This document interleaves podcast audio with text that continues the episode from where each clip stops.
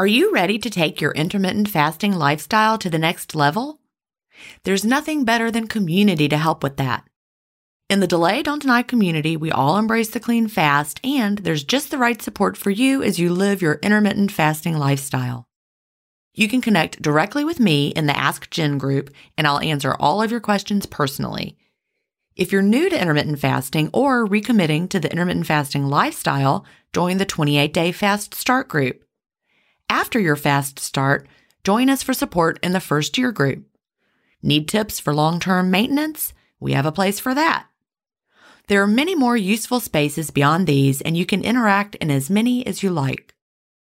Visit ginstephens.com slash community to join us. An annual membership costs just over a dollar a week when you do the math. If you aren't ready to fully commit for a year, join for a month and you can cancel at any time. If you know you'll want to stay forever, we also have a lifetime membership option available. IF is free. You don't need to join our community to fast. But if you're looking for support from a community of like-minded intermittent fasters, we're here for you at ginstephens.com slash community. That's ginstephens.com slash community.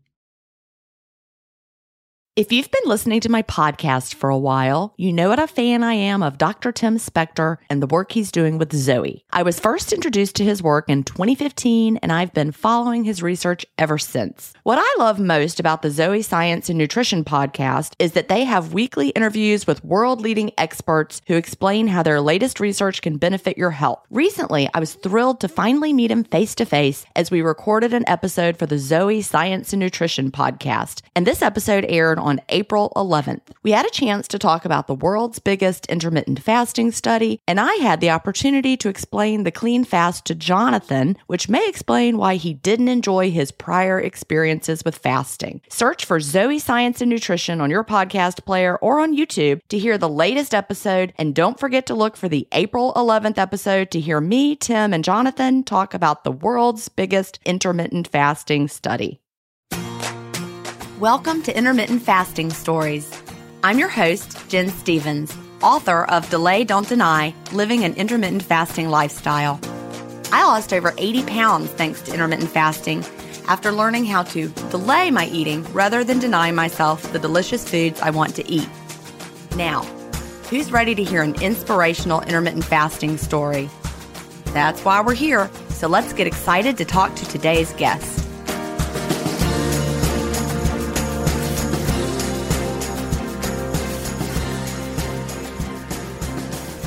Hi, everybody, and welcome to episode 47 of Intermittent Fasting Stories.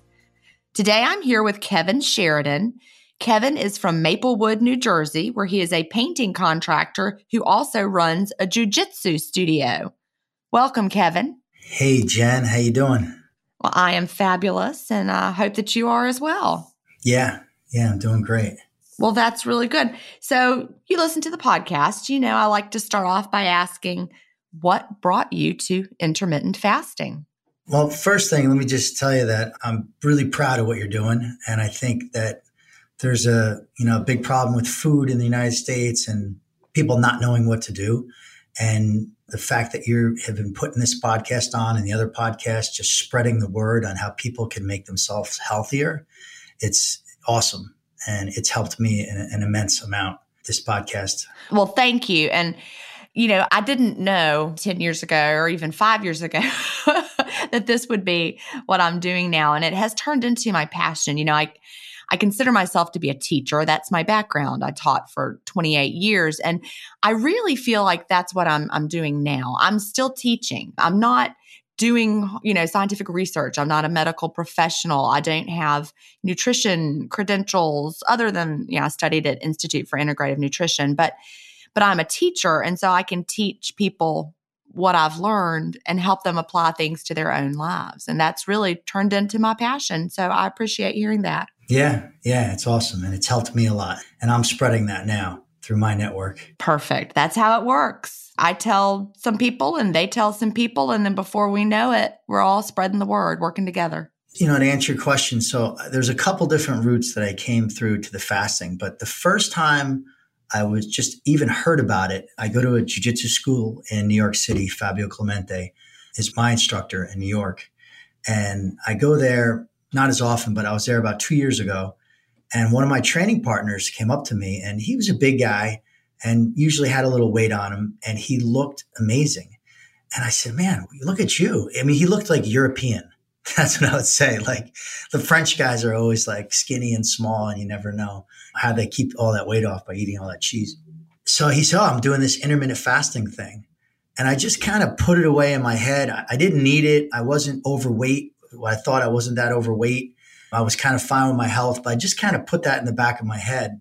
And then a couple years later, my mom was diagnosed with cancer. A couple years before that, actually, she was diagnosed with cancer. And then a couple years probably about two years ago, she had a heart attack.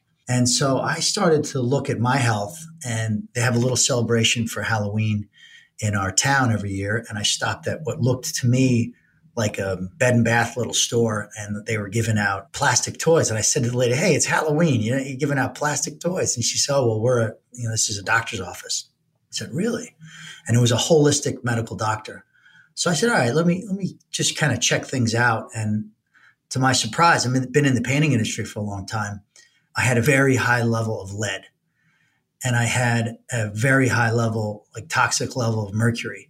And I had always had some digestion issues. I had, I was an overeater. I was a wrestler in college, always losing weight. I would fast just to lose weight. So I had a little bit of a screwy relationship with food.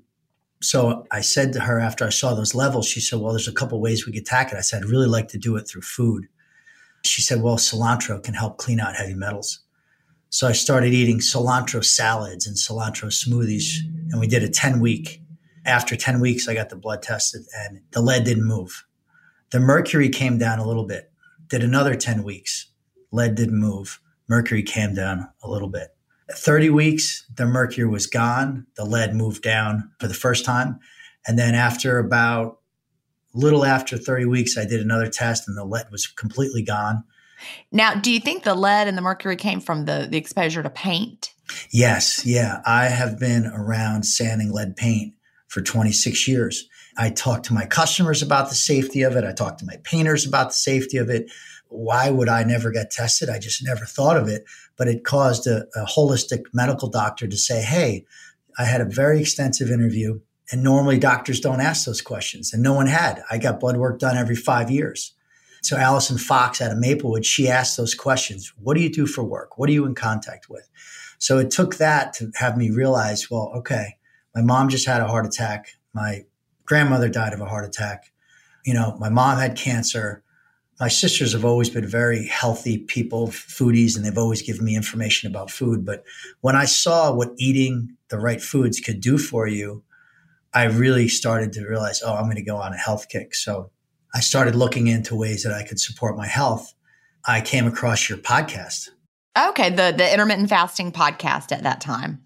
No, sorry. I came across the podcast that you did with someone else. Right, that's the intermittent fasting podcast. That one with Melanie, yeah. Yeah, I listened to that for a few episodes, but when I actually got onto your podcast, started hearing the stories, that's when my journey started. Interestingly enough, I traveled to Costa Rica in the winter. I do a jujitsu camp down there. I have a little property down there, and because I have a seasonal business, there's not a lot of painting, exterior painting going on in the in the winter. I go down there and I say to my wife, I always felt better when I'm in Costa Rica. And I, I thought it was maybe the food, but I realized I'd go surfing in the morning and I wouldn't eat till noon because I didn't want to wake my kids up. So I had been doing that already. My wife's a yoga teacher. I practice yoga once a week here in Jersey. So I stopped eating for yoga. I didn't want my stomach full. I used to eat because I thought that's what you're supposed to do. You want to make sure you have energy. And I felt better. So I had already been doing this and not realizing it. Then I started, I teach jujitsu normally on Wednesday mornings and Friday mornings. I started not eating before class. So before I even came to your podcast, I was already kind of doing this a little bit, not even knowing it was a thing, even though I had heard that intermittent fasting. So you just realized, hey, you know, when I don't have food before I go do my jujitsu or before I go surfing or before I have yoga, I feel better. I feel better. And also when I, after I exercise, I'm not that hungry. So then I started listening to your podcast. That led me to Jason Fung's book. That led me to your book. That led me basically to spend, and this was now, this was probably about seven months ago that I started. That's basically it in a nutshell. Okay, so 7 months ago you finally you were like, "All right, I'm going to figure out what this really is." and you did you did all the reading, all the research and then you were like, "All right, so the science just made sense to you then." You know what? I knew intuitively, I knew I had an issue, a health issue with my stomach. I just would eat way too much. I think from, you know, growing up, family of four, single mom, not a lot of money. We had soup weeks. We had powdered milk because we didn't couldn't afford milk. My mom was a cleaning lady. The best thing on a Friday, you could go to A and P with a note. I'd get a, a, carton of True Blues for her, and we could pick out whatever food we wanted. and it, you know, we got all sorts. All you needed was junk. a note from your mom. A note from my mom for the True Blues right, for her. Right, right. Yeah, exactly. Right. You walk down, but that was the best part. You, know, you had Incredible Hulk and Dallas after that. Yeah. Oh gosh, yeah. You must be about my same age. How old are you? How old are you, Kevin? Can you share that? Yeah, I'm 48. All right. I just turned 50. So Yeah, yep, yep. You remember that Friday night, right? I do. Dallas, absolutely. Yeah. Dukes of Hazzard, Incredible Hulk, Dukes of Hazzard. Yes. And we would buy those, yeah. yeah. we would buy whatever food we wanted. Still to this day, I said to my wife, I said, I worked hard, I have enough money. Best thing for me is I can go to the supermarket and buy whatever I want. But the problem with that is, you know, you, you start stuffing your face. And I would just eat way too much I would drink too much, not crazy, but just to the point where I was uncomfortable. Whenever I went out to eat, we didn't go out to eat when I was a kid. We didn't have the money. So now it was like, oh, I can go out to eat. I can get whatever. I'm going to get the best thing on the menu. And I just started to get a relationship with food where it was a reward more than just eating. And I knew there was an issue with my stomach from losing weight and wrestling. I had hemorrhoids. I just was bloated a lot, I had a lot of gas. And I knew there was issues down there. I didn't know what it was though, and I didn't know I didn't know how bad it was. You know, I think a lot of us come from that same kind of of mindset. You know, that that's why I have that chapter in Delay Don't Deny. You know, Saturday is not a special occasion, it happens every week. But for you, you had and so many of us do. You had that Friday mentality ingrained in you because that was something you looked forward to. You know, Friday was a special occasion in your family. Even though it happened every week, it was something that it was a routine. It felt freeing. It felt like exciting, you know. And we we bring those things with us into adulthood. Yeah, my relationship with food, you could see through not having enough or having to fight for the last thing or not having any. My mom was a healthy person. I mean, we were eating wheat germ.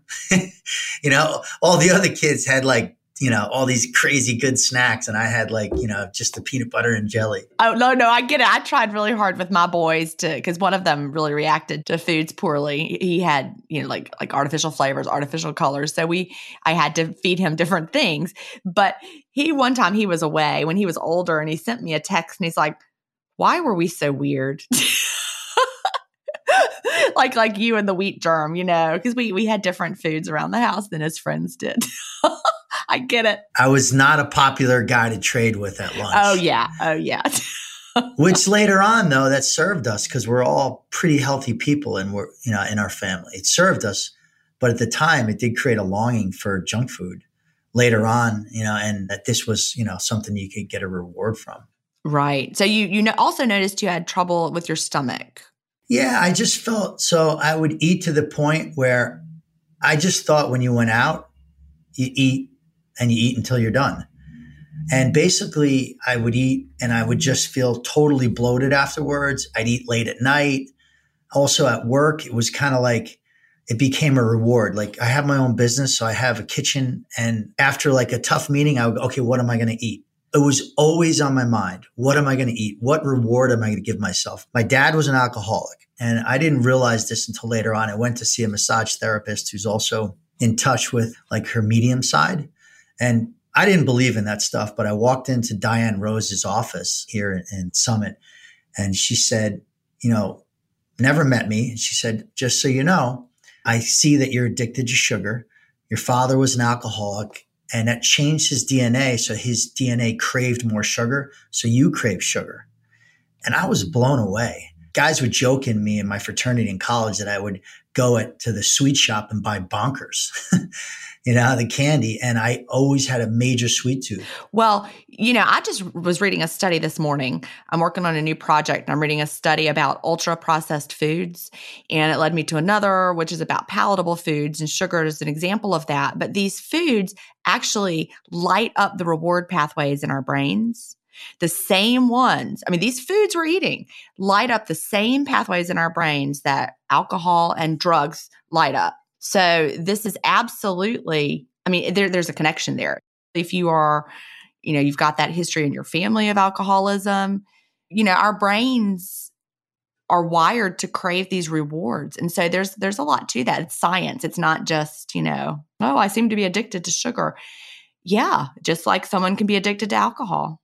I didn't realize until I started fasting how addicted I was and how it was like after every meeting, I'm looking in the cabinet to see if there's like a jelly bean or there's something that I can put in my system to go, okay, I'm good. And I would just eat constantly all day. But that's what I thought was good too.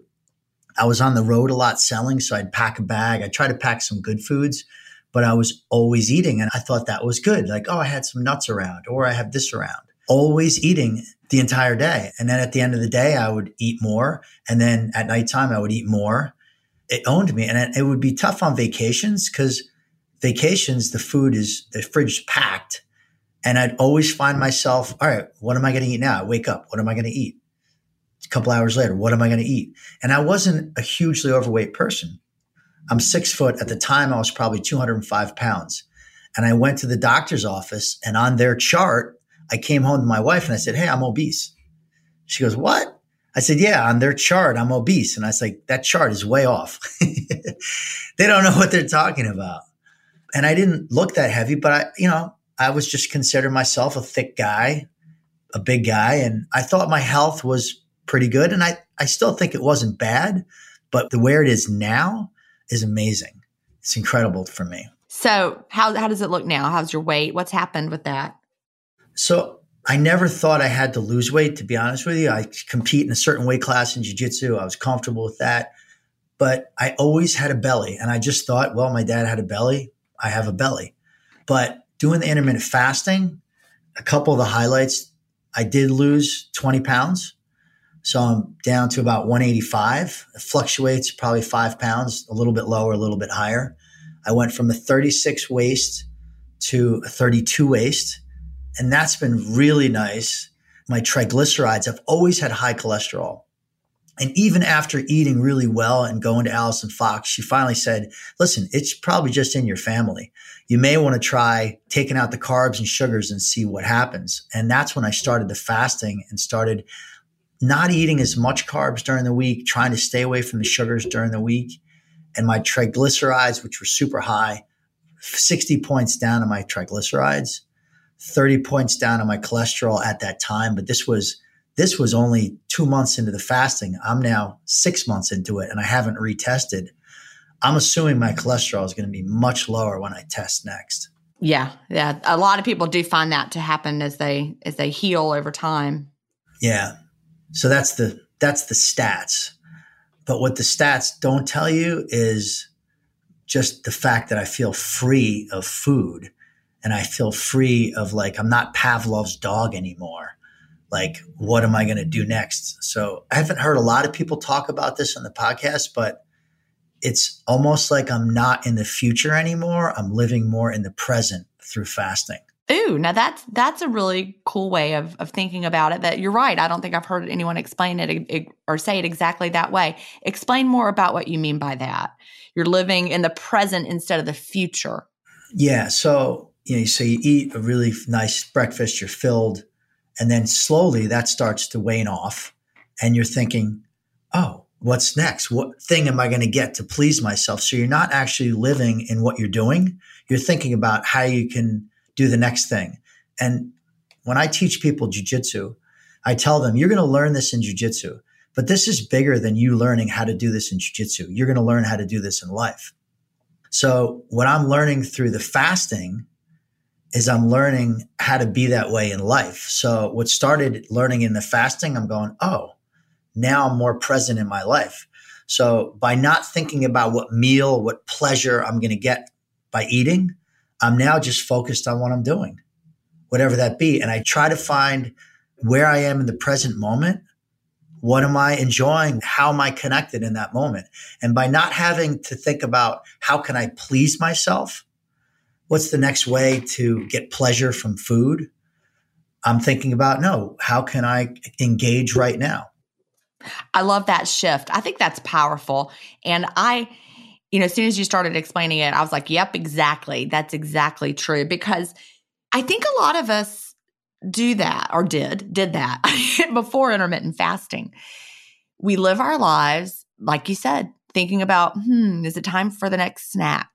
I can remember being in my classroom and the kids were busy, they were working, and I was, you know, kind of walking around seeing what they were doing. And I'm like, oh, is it time for me to have a snack or should I have a cup of coffee? Can I put some, you know, creamer in there? And like you said, I was constantly thinking about how I could please myself with food. It was entertainment. It was, you know, any any moment of boredom I had to fill. Yeah, yeah. And I feel like with the computers and everything calling your attention, it's it's hard to be in the moment. But I remember this as even when I was single and I was traveling a lot, I'd be in Costa Rica on the surfboard thinking, oh, wow, when am I going to go snowboarding? I'm like, stop, you know, just be in the moment right here. And I feel like this is something that people don't talk about a lot, but the fasting really allows me to be peaceful in the moment and engaged and enjoy just what I'm doing right now, just talking to you right now, fully engaged not thinking, oh, what's what's the next thing? Yeah. Well, I do hear from people that fasting changes them so much more than just their relationship with food. You know, people talk about becoming minimalists even, you know, in, in other parts of their lives. You know, we're we're now minimalists when it comes to food. We're not eating all the time. And then suddenly you find you're not going out and buying that latest gadget. Like I always had to have the latest iPhone.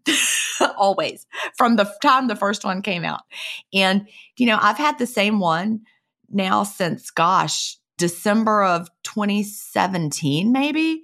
I haven't gotten a new iPhone in over a year and a half. And I assume new ones have come out, but I haven't even looked to see. I'm like, you know, that's just an example of it, but we're not always chasing something else.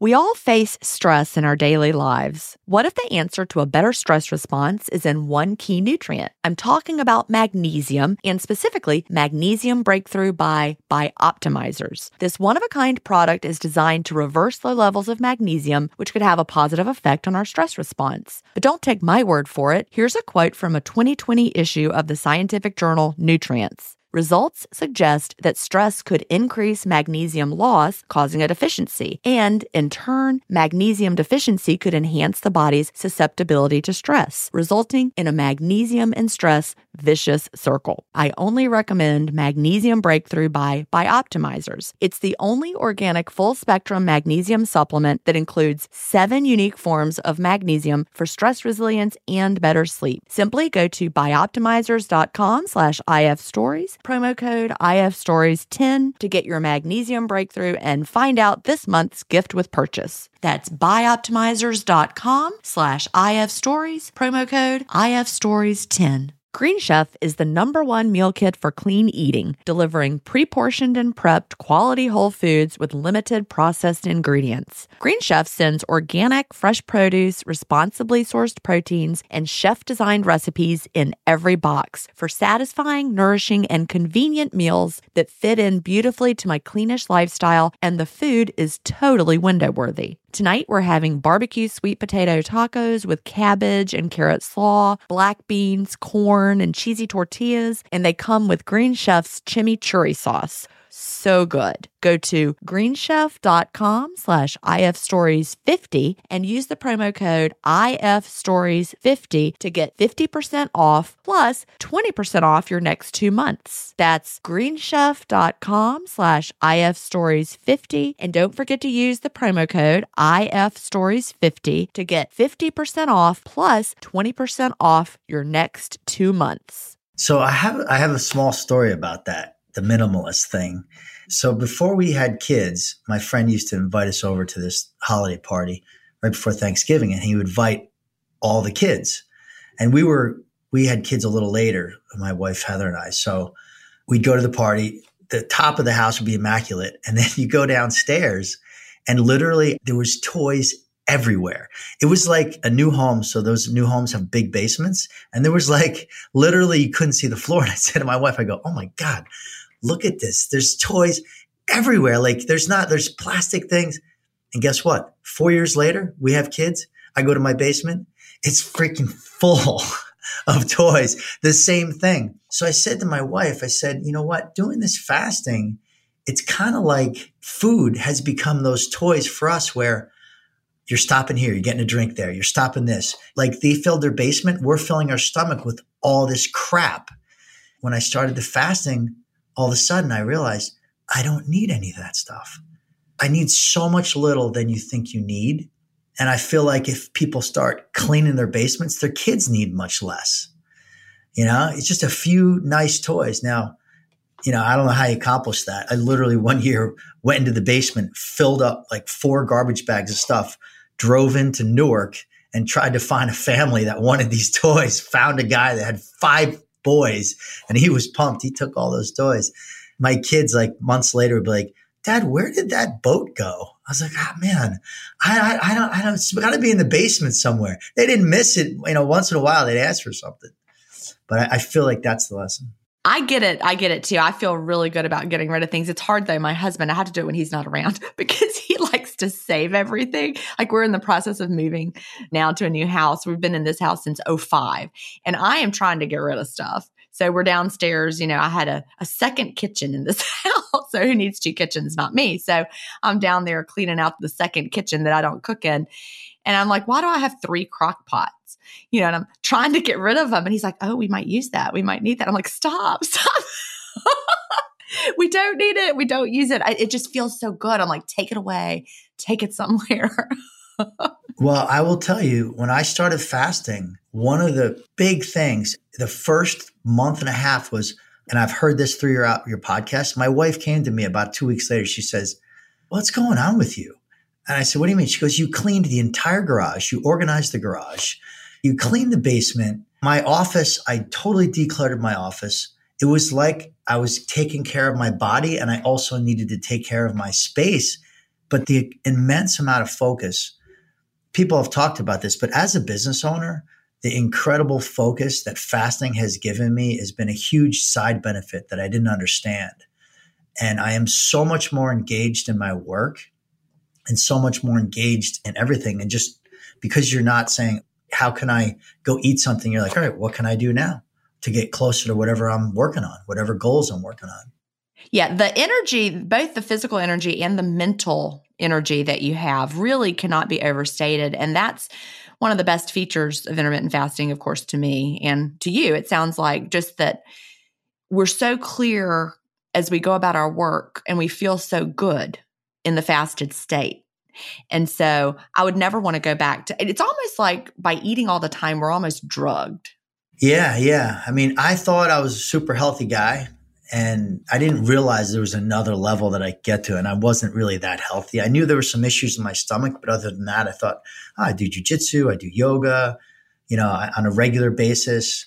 You know, I don't stress that much, but I didn't realize until I started fasting and, and eating clean foods, a cilantro, how good you could actually feel. It's like you come out of that little cloud.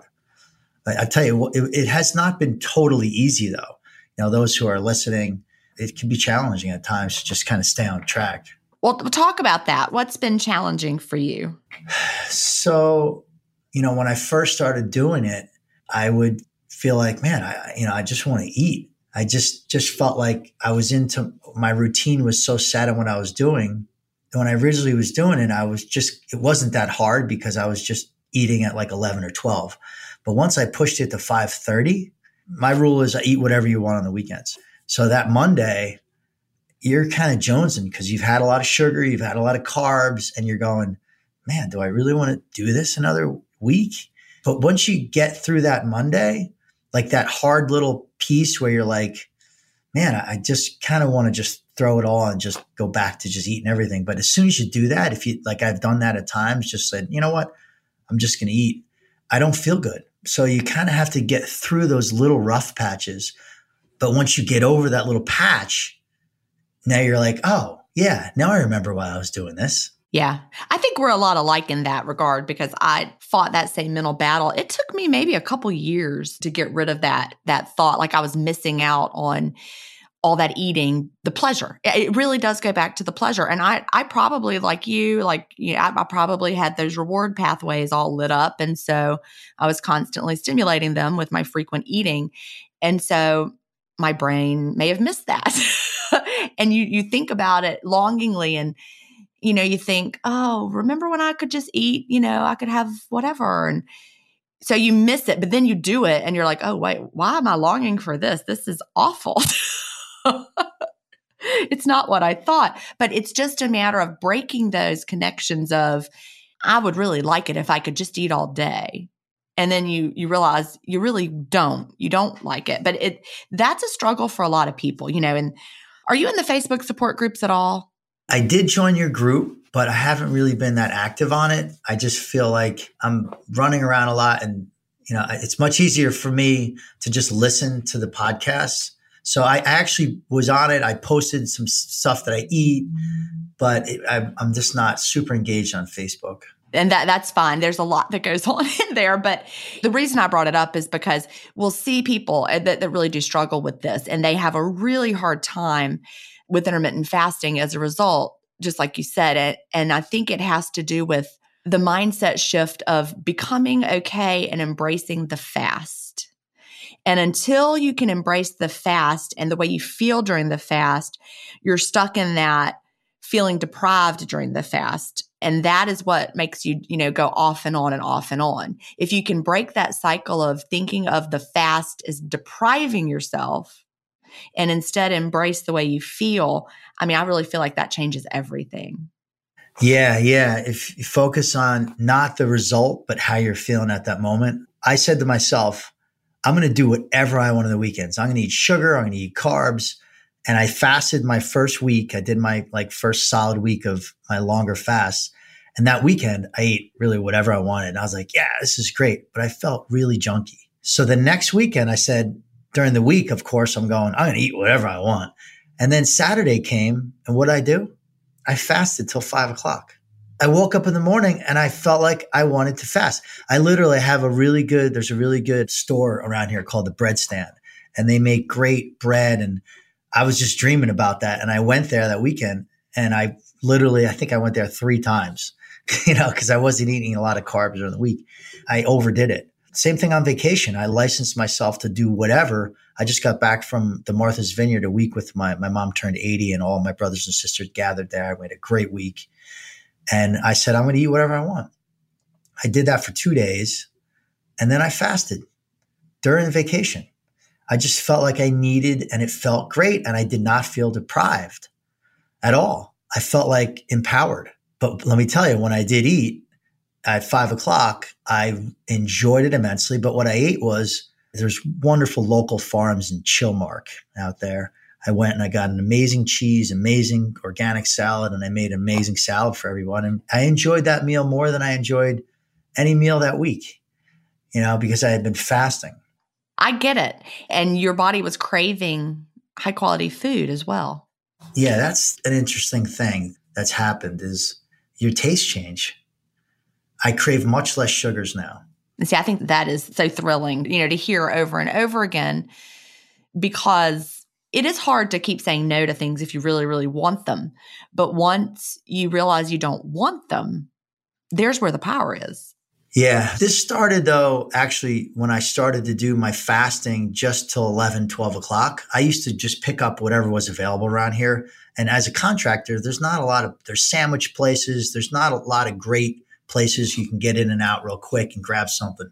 So most of my contractor life, I was eating really junky lunches. But once I started skipping breakfast, I wanted really good food for lunch. I just craved like a salad or craved like whole foods, not processed foods. And I started eating really nice lunches. And then I started ordering FreshDirect to my office. And it would come on Monday and I'd have food for the week and I would eat these really awesome lunches.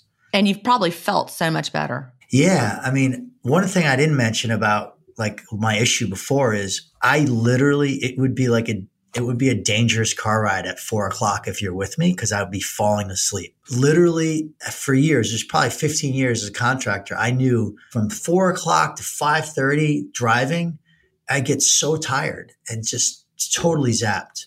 That famous afternoon slump. That's when we we we reach for that, you know, sugary caffeinated beverage just to get us through the rest of the day. I remember doing that. Yeah. And now it's like I'm zooming and I'm looking forward to 536 when I have my first meal. So that's that's what you do now. You open your your window. Do you wait till you get home? No, actually, sometimes the kids have erratic schedules. So I have a really busy season, which is kind of right now in the summer. So I will either make a salad here with salmon or beef and put it on top. I'll make it here and eat it here, or I'll make it here and I'll go home because I'm really, you know, really busy at work now. And the kids usually eat sometimes five o'clock. I can't get home by five. So there's a couple nights that I am home. So I'll either make the salad here, bring it home, or I actually just eat it here. And it's a super peaceful time for me. It's like a ceremony. You know, I'm not on my phone. I'm grateful for what I eat beforehand. And I'm able to eat an amazing meal and be present at it. And before I was just shoving stuff in when I could have time. I absolutely love the way you just described that. You eat delicious food, beautiful food, and you consider it to be a ceremony and it's a peaceful time in your day. And even cooking it has been, it's been like a little ritual where I make my food and I cook it. And sometimes I'll bring salads home for my wife and I. I'll say, oh, Did you eat yet? No, I didn't. Okay. So we know during this season it's busy. So, you know, we're going to be with each other on the weekends. We're going to go on vacation together, but, you know, we're going to be missing some meal times together. And that's okay. She's busy too. She has a yoga studio. But it's been an amazing thing to just look forward to that 20 minutes, 25 minutes where I can cook my food, make it, eat it. And then I'll go home and, and I'll eat after that, I'll eat little stuff till, you know, I generally try to keep a 20 hour fast with a four hour window during the week. And then on the weekend, I generally eat whatever I want, but I end up fasting a lot of weekends also. So you don't have an, like a formal schedule on the weekend, but you just follow your body's lead. And so a lot of times you do, and sometimes you don't. Yeah. But let me tell you, for people that are just starting the fasting, the biggest thing for me is you can't jump ahead of yourself and jump into the full day fast, or else you'll kind of like go the other way. I have people in my office, three out of the four sales guys that work for me, they're all fasting now. And they're all on our schedule. We're drinking, you know, our coffee once in a while. We're how you doing? And our meetings now, a lot of them are centered around how you feeling? What are you doing? It's like we have a meeting. You're supposed to be talking about sales. We're talking about health. And a lot of my jujitsu students, uh, half of them are training fasted in my morning classes. Oh, that's fabulous. This podcast is supported by FedEx.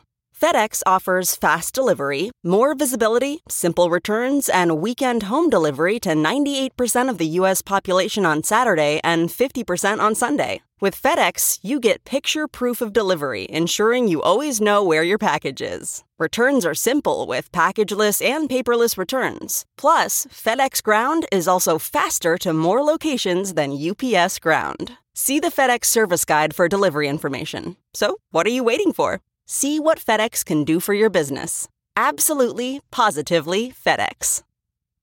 It's 3 o'clock somewhere. Time for a My Mochi ice cream snack. My Mochi ice cream is cool, creamy scoops of premium ice cream wrapped in sweet, pillowy dough. And get this all of My Mochi's fabulous flavors, like strawberry, mango, double chocolate, and cookies and cream, are only around 80 calories per piece. Talk about a guilt free, indulgent experience. Each box of My Mochi ice cream has six perfectly portioned, gluten free mochis that are great for grab and go. So feel good while curbing your afternoon cravings or the midnight munchies. Yeah you know who you are with the joyfully chill sensation of My Mochi ice cream. Find My Mochi ice cream at Target or visit MyMochi.com to locate a grocery store near you. So, talk about what you were, were saying about not jumping in too fast. That's important. I think the biggest thing, and I see this in jujitsu, people will come to the school and go, Oh, I'm going to train four days a week and I'm going to do this. And They do it for a month and then it just overwhelms them and they, they stop altogether. So I tell people just pick one day a week you're going to do it. So the same thing with fasting, you can't push yourself too far. Otherwise, it's just too much for you. So I recommend what I did worked for me was I just started eating later. I just started eating at 10 o'clock instead of 8 a.m. And then after that, I started eating at 11. After a couple months of just eating at 11 or 12, I realized, oh, this feels pretty good. Let's push it to one to two. Got comfortable with that after a couple weeks. Hmm, can I push it to three? Got comfortable with that. And then I said, wow, am I really going to do this to 530? But it felt good. And then that's when I stopped. I would start at 530, 6 o'clock. And then I was feeling great. I would totally enjoy. it. But if I had sometimes these debauchery weekends, once in a while, my cousin was in, I'll go to White Castle. You know, it's like my wife's like, "How do you do that? You eat all that healthy, then you bring your your nephew to not my cousin, nephew to White Castle." But you know what? I can do that, and I don't really feel great afterwards. But it's fun. You have. I used to have like ten of those little burgers. Now I have like two. I find that if you go too far, like one of my sales guys, Vince, he was telling me, "Oh, I've been snacking a lot at night. I feel bad," and I said, "No, man." Snack as much as you want. You've only been doing this fasting thing for a month. You need to give yourself the license when you're not to go overboard a little bit. And then after you do that for a little while and maybe that doesn't feel good, just tone it down a little bit. You got to look long term. Lifestyle, you have to figure about, I'm going to be this way forever. It's not, and I, I know people mention it a lot, but you have to think like, that you're just making these small changes. And you know, I love that you said that because people do get started and they're like, I think I'm going to do one meal a day and I'm starting tomorrow and I'm just going to eat one meal in one hour. I'm like, no, please don't do that. You got to build up. And also the fact that you don't want to change everything you're eating all at one time and trying to, you know, like that guy trying to not eat the snacks and feeling guilty with the snacks. And, you know, I talk about this in Delay Don't Deny. If I want to eat Doritos, I eat Doritos. If I want to eat ice cream, I eat ice cream. But over the years, I'm reaching for those things less and less. I don't read my reviews. I don't like to read reviews because they hurt my feelings, but my husband reads them. And so he just read one this week and it was like a one star review. And they're like, she tells people to eat all the Doritos and ice cream that they want. I'm like, well, apparently they, they missed the message. That's really not. that's not what I meant. You know, I never said that, but they missed the point of you still have room in your life for Doritos and ice cream. But then there's that day going to come that you're like, I don't really want that. I would rather, instead of ice cream, I'd rather have dates, medjool dates. That to me is like the most decadent dessert. It's amazing. And I would rather have that than ice cream now. Yeah, well, you're farther along than me. well, I, you know, I've been doing it. It's been a long time, and it's taken me a while to get to this point. Last summer, a year ago, I was still reaching for the ice cream a lot. I don't think I have brought home a container of ice cream this entire summer. You know, we're recording this in August, it will air in September, but I don't believe, I mean, I have had ice cream. We went out for ice cream maybe once, but I have not brought home ice cream. And I used to bring it home weekly. And it's it's not that I, I'm telling myself I can't. It's not that I'm dieting. I just am not gravitating towards it. Yeah, yeah. It's not that you don't want it anymore. You're going, hmm. And that's the thing that it's kind of hard to explain to people that you can't have it. No, I can eat whatever I want. I just don't want it. But it takes time for that. So I just think people need to just be gradual, don't make huge changes, and realize that this is going to be something you're going to do for the rest of your life. It's a tool. That's what I've described this to people. It's a tool. And like I had a good week in Martha's Vineyard but what I'll do to kind of clean myself up, and this is probably the best days for me, is when I do a 48 hour fast. And again, this took a long time for me to come up to that. I was kind of doing fasting for a while, so it's been a year, but I'll do a 48 hour fast. I'll do a yoga class on that second day, like I've done it usually on a Sunday night. And then I'll eat back again on a Tuesday afternoon. But that yoga class that I do on Tuesday is my most amazing time of the whole month. So after you've been fasting longer, you can really tell a difference. Yeah, I've only done that three times, the 48 hours, but I feel for me, because I've worked up to it, the first time I did it, it was like a big deal. I was like, oh my God, I haven't eaten. And, but now it's just like, all right, well, whatever. I just, even the second time I did it was almost by accident. I had to cover a class at another school. I hadn't eaten. I was rushing to that. And then I realized I got home. I wasn't hungry. That's another thing that's helped a lot. If you're hungry, just exercise. If you exercise, like I do a little exercise in the morning, you know, 15, 20 push ups, and then I'm not hungry. So exercising for me, it works to exercise in the morning. And then I'm just not really hungry. Yeah. And I, I think that's important. At the beginning, that's not going to be the case for people as their bodies are adjusting. They're not going to feel good exercising in the fasted state because their body is not able to find the energy source. But once we're adjusted, you know, I could do anything in the fasted state. You know, I'm packing my house up in the fasted state. and I could just go and go and go and I don't get sore. I don't feel all achy. You know, I'm lifting things. Yeah, I would say two months is what I experienced to be this adjustment period where you're having some stomach and you're like, what is this? But there's really, for people that are listening, they have to understand that there's this adjustment period where it's hard and they're not used to it. And it was real, it was hard for me, but then it was like the energy that I got in those first two months is not the energy I get now. I still get energy now, but it was like my body hadn't burned fat in 25 years. Yeah, probably your body had not been running on pure fat ever for a single time that whole 25 years. You're probably right. Yeah, since I fasted like to make weight for Rutgers wrestling, you know. but but you're right. And the adjustment period for you, you said it was about 2 months. And sometimes people struggle. Again, they'll start and stop and start and stop. And that is why it's so hard. They never get to the other side. I did that. Look, I'm speaking from experience. I dabbled in fasting from 2009 to 2014 and never did it consistently enough for my body to adjust. I know that now.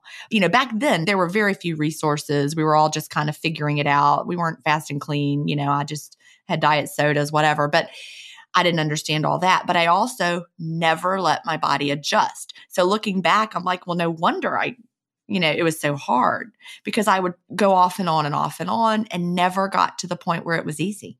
Yeah, yeah. And I hear a lot of your listeners kind of do fast, but then they're like putting cream in their coffee and they're kind of like not really fasting and that that's miserable. It is. Oh yeah, I've done it both ways and I know the difference. Yeah. So the clean fast, like I really basically, I was never a coffee drinker. So I started with just clean, just water. But now I'll drink maybe a cup of coffee every other day and I really enjoy it. Yeah, I do too. I enjoy I enjoy black coffee now. And before I had to have it all doctored up. I all the I had lattes with stevia and you know, I was making a good choice. I was putting in stevia. I thought, and it wasn't. But it's so much easier just to drink the black coffee. Now, how, you know, your podcast, it's got to have grown exponentially. The listeners, do, do, you track the number of people that listen to it? I'm so much not a tracker. yeah, it has grown. It has grown. It's, I never look at it just because I just am like, I put it out there, people listen. You know, it's probably been a few months since I've looked at the listener statistics, which is kind of funny you know, I used to not track my book sales or anything about that until I had a couple pirating incidents and I felt like I had to. And, you know, sometimes I'll, I'll look at that now, but I'm more laid back. I'm like, I'm putting it out there in the world. But yeah, a lot of people are listening. And well, I will tell you, I, I feel like there's a movement. I mean, I mentioned the fasting thing was like unheard of a year and a half ago. And the amount of people, like I talk about a lot. Another big change for me is people look at me, they go, What what are you doing? God, you look so healthy. I actually tan better now. Actually, it's weird. I'm a, I'm a super white Irish guy. I'm like tanning better, but people have come up to me out of nowhere and they go, What are you doing? And I'll share. I go, This is what I'm doing. And some people used to get a little freaked out. Now people are like, Oh, yeah, my friend's doing that. Or, Oh, yeah, I've heard about that. And well, in 2014, when I fully committed to intermittent fasting, people thought I was crazy. it was very fringe, very. Yes. well, here's the thing. What you said in your book, you're like, people, your close ones will worry about you. So my mom, who's super healthy, my wife, who's a yoga teacher, they both came to me and they, my mom sent me a post on Facebook saying, I'm concerned about you. I have a friend of mine that's a health expert that says that you can't do this. It's not good for you. I'm messaging her and you so you could talk to her because she's concerned about you. And my wife came to me and she says, you know, I don't know about this. You look kind of sickly. And I said, it's interesting because everyone else that I don't know that well commenting how good I look. And the people that are closest to me are not used to me. And it's, it was only like 15, 20 pounds, but they're going, I don't know, you know, you look really skinny. You know, my husband said the same thing to me when I got to my my first goal weight, which was 135. And he's like, don't lose any more weight. You're going to be too skinny. But he had been used to seeing me at 210 pounds or, you know, over the years, maybe 185 or 165 or whatever. He had not seen me at a low weight for a while. And he's like, you're just getting too skinny. And, you know, I went on to lose more weight after that. And he never says, you're too skinny. I'm not too skinny by any means. But it's hard for those that we're close to to see us change like that. Yeah, and, and and people coming up to you and go, "Well, you really should be eating something," or and I say, "Listen, I've overeaten my whole life. Like this is amazing for me. I feel incredible. So I appreciate your you know concern. I actually sent a bunch of information to the woman that my mom sent me of saying, "Hey, listen, here's your book." Here's Jason Fung's book. Here's the podcast that I've been listening to. Maybe you read up on it. And she was a nutritionist, I think, and, and I never heard back from her. Yeah, she's she wasn't ready for it. But you know, I recently interviewed a nutritionist. I don't think this episode's out yet as of this date that we're speaking, but it will be out as of the time the air the episode airs. But I just spoke to a nutritionist who is using intermittent fasting with clients. So, you know, it's it's starting to to get out there. You know, I'll see people who, you know, start intermittent fasting because their oncologist recommended it or their neurologist told them about it. So also doctors don't know I say this to a lot of people. Like, well, my doctor, and I say, listen, I have friends that are doctors. You have seven hours of health in medical school. They just don't know, and that's okay. They're just they know what they know, and what they know they really they're really good at, but they're just not good at using food as a tool for health. That's okay. They just don't know. Yeah, but so many more do now than did, which is what's fabulous. I think there, there are two types of doctors the ones who know about intermittent fasting and fully embrace it, and the ones who just haven't learned about it yet. And so they're still going by the whole just count your calories, eat less food, keep your metabolism going, you know, that old school thinking versus the ones who have taken the time to research it are usually fully on board. It's very unusual to find a doctor who's fully researched it and not on board. Well, yeah, I would agree with that because I feel like also I said, listen, if you ask me as a friend, you know, what kind of paint should I use? Ah, I may give you a couple answers. You ask me as a professional, I really have to be ready to give you this professional answer where I've studied it. So they can't give you, oh, you should just try this because if something happens to you, they're on the hook for that. So as a doctor, they have to be careful especially you know, I live in New Jersey. There's a lot of lawyers in New Jersey. So, you know, you have to make sure that you, when you're giving advice, you know what you're talking about. And if they haven't studied it, they're not going to give you that advice. You know, and I wouldn't if I was them either. But they, a lot of them also don't have the time to study it. You know, they're busy with what they're doing. They're trying to run an office, trying to just manage their patients. Yeah. Yeah. And, you know, it's not easy. As a doctor, you have to be a business owner a lot. You know, you've run in your own practice and you have to so there's specialties. So don't be too hard on your doctor, people. If they don't know, you know, there was somebody tried to post something in the, the Facebook group just the other day. I declined the post, but it was like, is it all a big conspiracy and your doctor is trying to keep you sick so that you'll go to them? And I'm like, no, that's not what it is. Your doctor is not trying to keep you sick so you'll come back.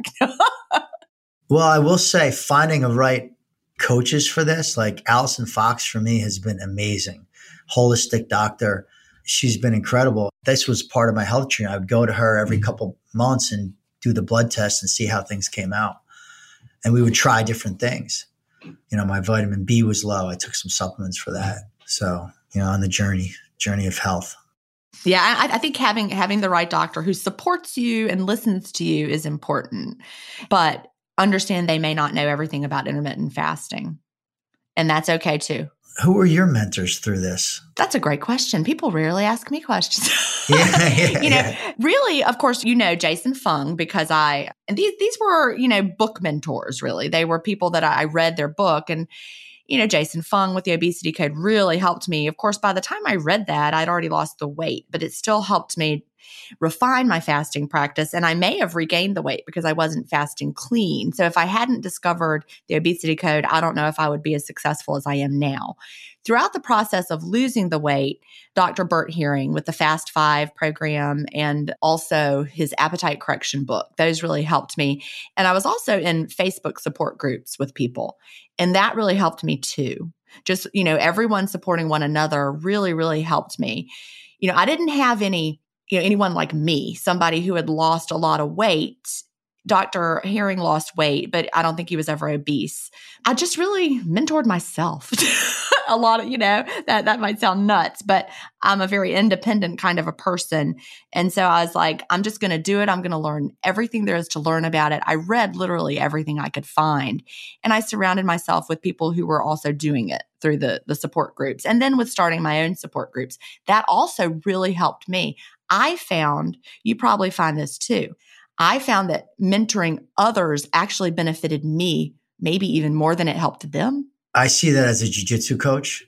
You know, you're teaching these moves and you're learning them, and you're, yeah, being the teacher can always help. I've learned more by helping other people than I ever learned just on my own. So I like to finish by asking, what would you tell someone just starting out, or what do you wish you knew when you first started? I'll answer the first question. I've already recommended starting slow and just taking little bits at a time and then, you know, don't bite off too much. But the biggest thing that helped me early on was listening to the positive stories of other people. Go on YouTube, get Jason Fung's book, get your book, listen to different podcasts. There's so much information now on fasting and for me, you have to continue to feed yourself those positive stories because when you do fast and you have that in your head, like, God, I'm doing so good for my body, I'm letting my digestion rest. If you do that on a daily basis, it really carried me through any tough time I was having and just hearing, wow, I'm doing all this good for myself. You know, there was that Jack Reacher kind of guy. I forget, he had a podcast. I think he was an Australian guy. Oh, yeah, Graham Curry. Yeah, yeah. Love him. Yeah. Yeah. Like listening to his story, losing all that weight, like his buddies taking that picture and going, man, you know, you don't look so healthy. And he took the picture, goes, who looks healthy out of the three of us? You know, listening to the positive things helped me get through any of the tough times because there will be tough times those first couple months. And what I wish I knew, I can't say there's anything that I wish I knew early on. I felt like I got a lot of that information early on from all those different sources. Well, good because there's there's a lot more out there now. I was like just kind of trying to forge a path and didn't know what I was doing. so learn from those of us. Learn from those of us who pioneered our way through it. Yeah, yeah, and great. And thank you for spreading the word because I, I, could tell you I wouldn't be where I am without your podcast. Well, thank you. And I would like to thank you for continuing to carry the torch. And that is how we change the world. You know, you hear about it and then you continue to spread it in, in your community. And that is what is so exciting. You know, I sure didn't spread around those other miserable diets I used to do. so, yeah, well, we found the tool. We have. And thank you so much, Kevin. I really enjoyed speaking to you today. You too. Awesome. Thank you. Do you have an intermittent fasting story to tell? Email me at gin at intermittentfastingstories.com and I'll add you to the lineup. That's G I N at intermittentfastingstories.com. The world wants to hear your story. That's it for today. Remember, I may have a doctorate, but I'm not a medical doctor. So don't use anything you hear on this podcast as a substitute for medical advice please always check with your doctor or healthcare provider if you have medical questions. I'll talk to you next week, Fasting Family, where we will hear another inspiring story.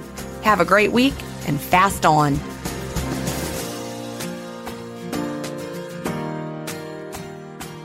Intermittent Fasting Stories is edited, mixed, and mastered by Resonate Recordings. To learn more, visit them at resonaterecordings.com or email them at hello at resonaterecordings.com. Intermittent Fasting Stories listeners will receive a free offer if you mention that you heard it on the podcast.